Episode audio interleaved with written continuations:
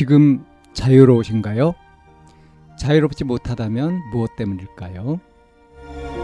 지금 행복하신가요? 행복하지 못하다면 무엇 때문일까요? 누구나 다 나름의 사정을 가지고 일상을 살아갑니다.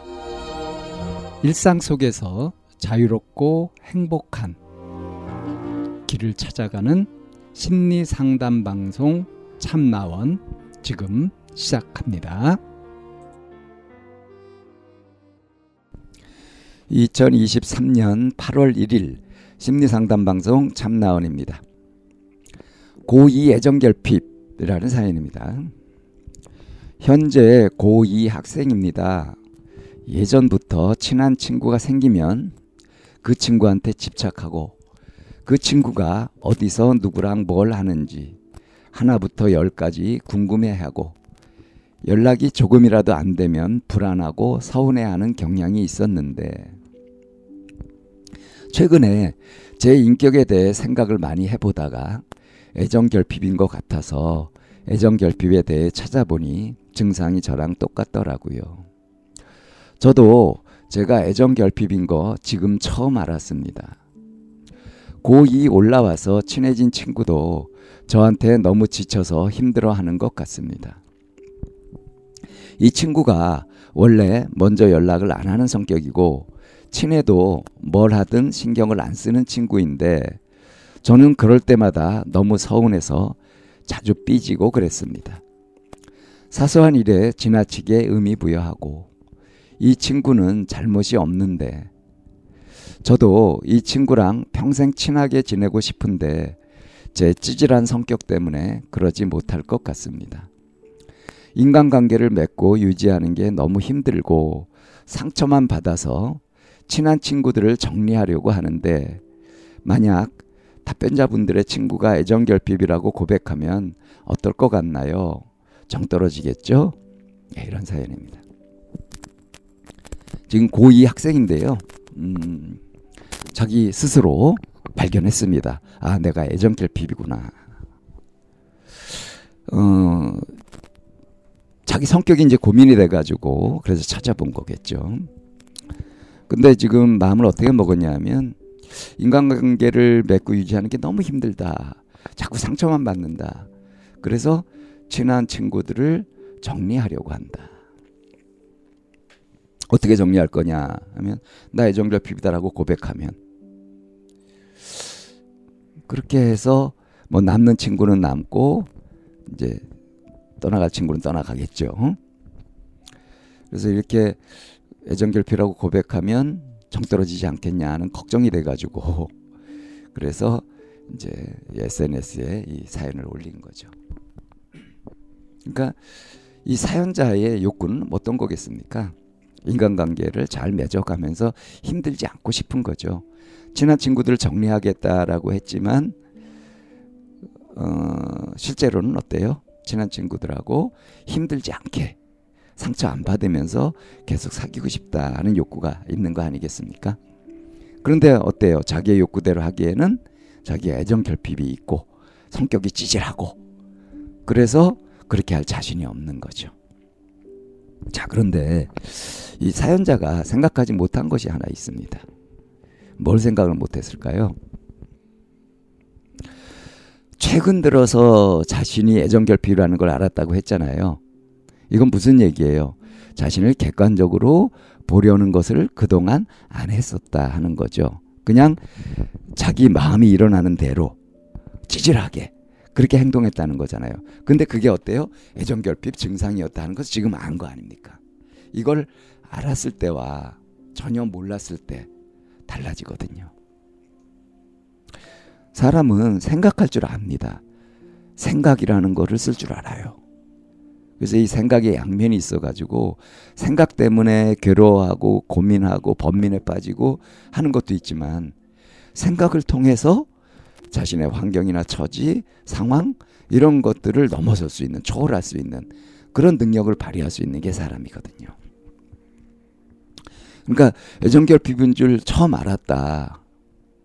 그러면 애정결핍을 가진 사람이 뭘 조심하고 어떤 걸 키우고 해서 그걸 극복할 수 있는지. 그러니까 애정결핍은 어째서 생기는 거고 어떤 증상이 나타나며 어떻게 하면 그걸 극복할 수 있는지.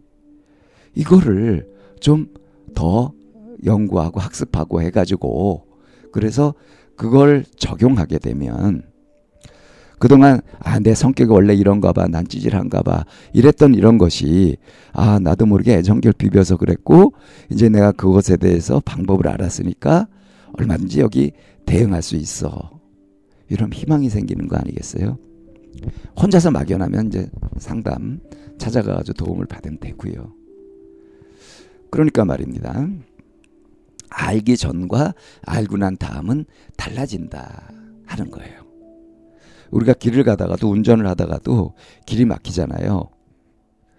근데 어 지금 이제 모르니까 지금 막히면은 깝깝해하고 막 이러지만 이렇게 예를 들어서 이제 드론 같은 걸 띄워가지고 위에서 이렇게 길 전체를 보고 있었다 그러면 아 앞으로 얼마 정도 막히는지 이런 것들을 알 수 있잖아요. 왜 내비 같은 것도 스마트한 내비들은 그런 걸 알려주지 않습니까? 그럼 지금 막히더라도 어, 이거 조금만 맡기면 돼 하고 여유를 가질 수도 있는 거거든요. 이게 사람이 갖고 있는 초월적인 사고 능력이에요.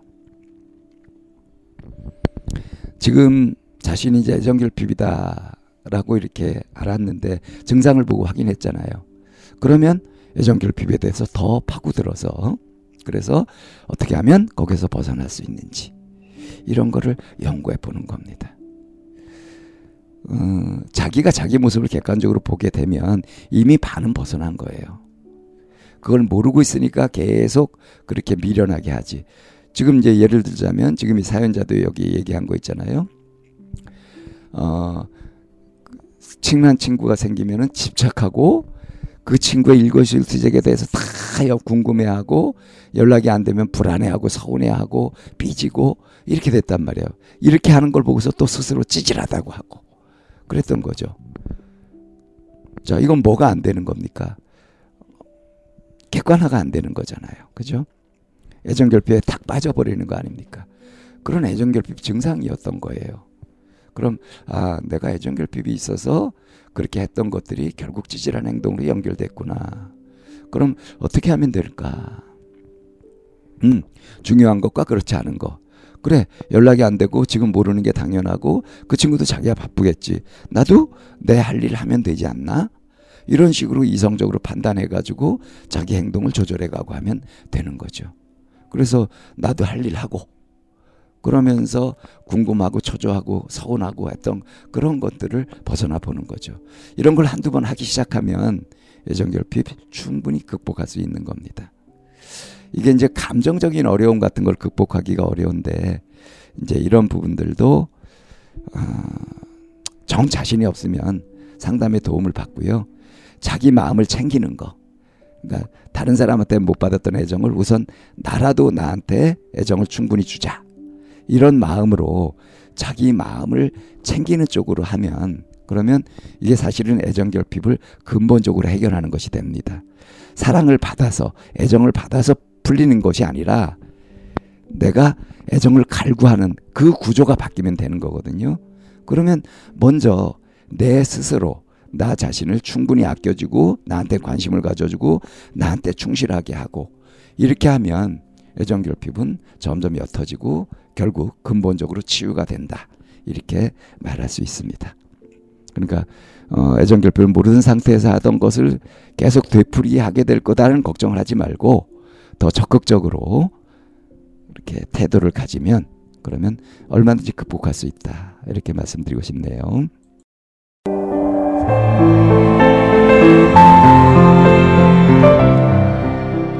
이 상담 방송은 마인드 코칭 연구소에서 만들고 있습니다. 상담을 원하시는 분은 02-763-3478로 연락을 주시면 안내를 받으실 수 있습니다.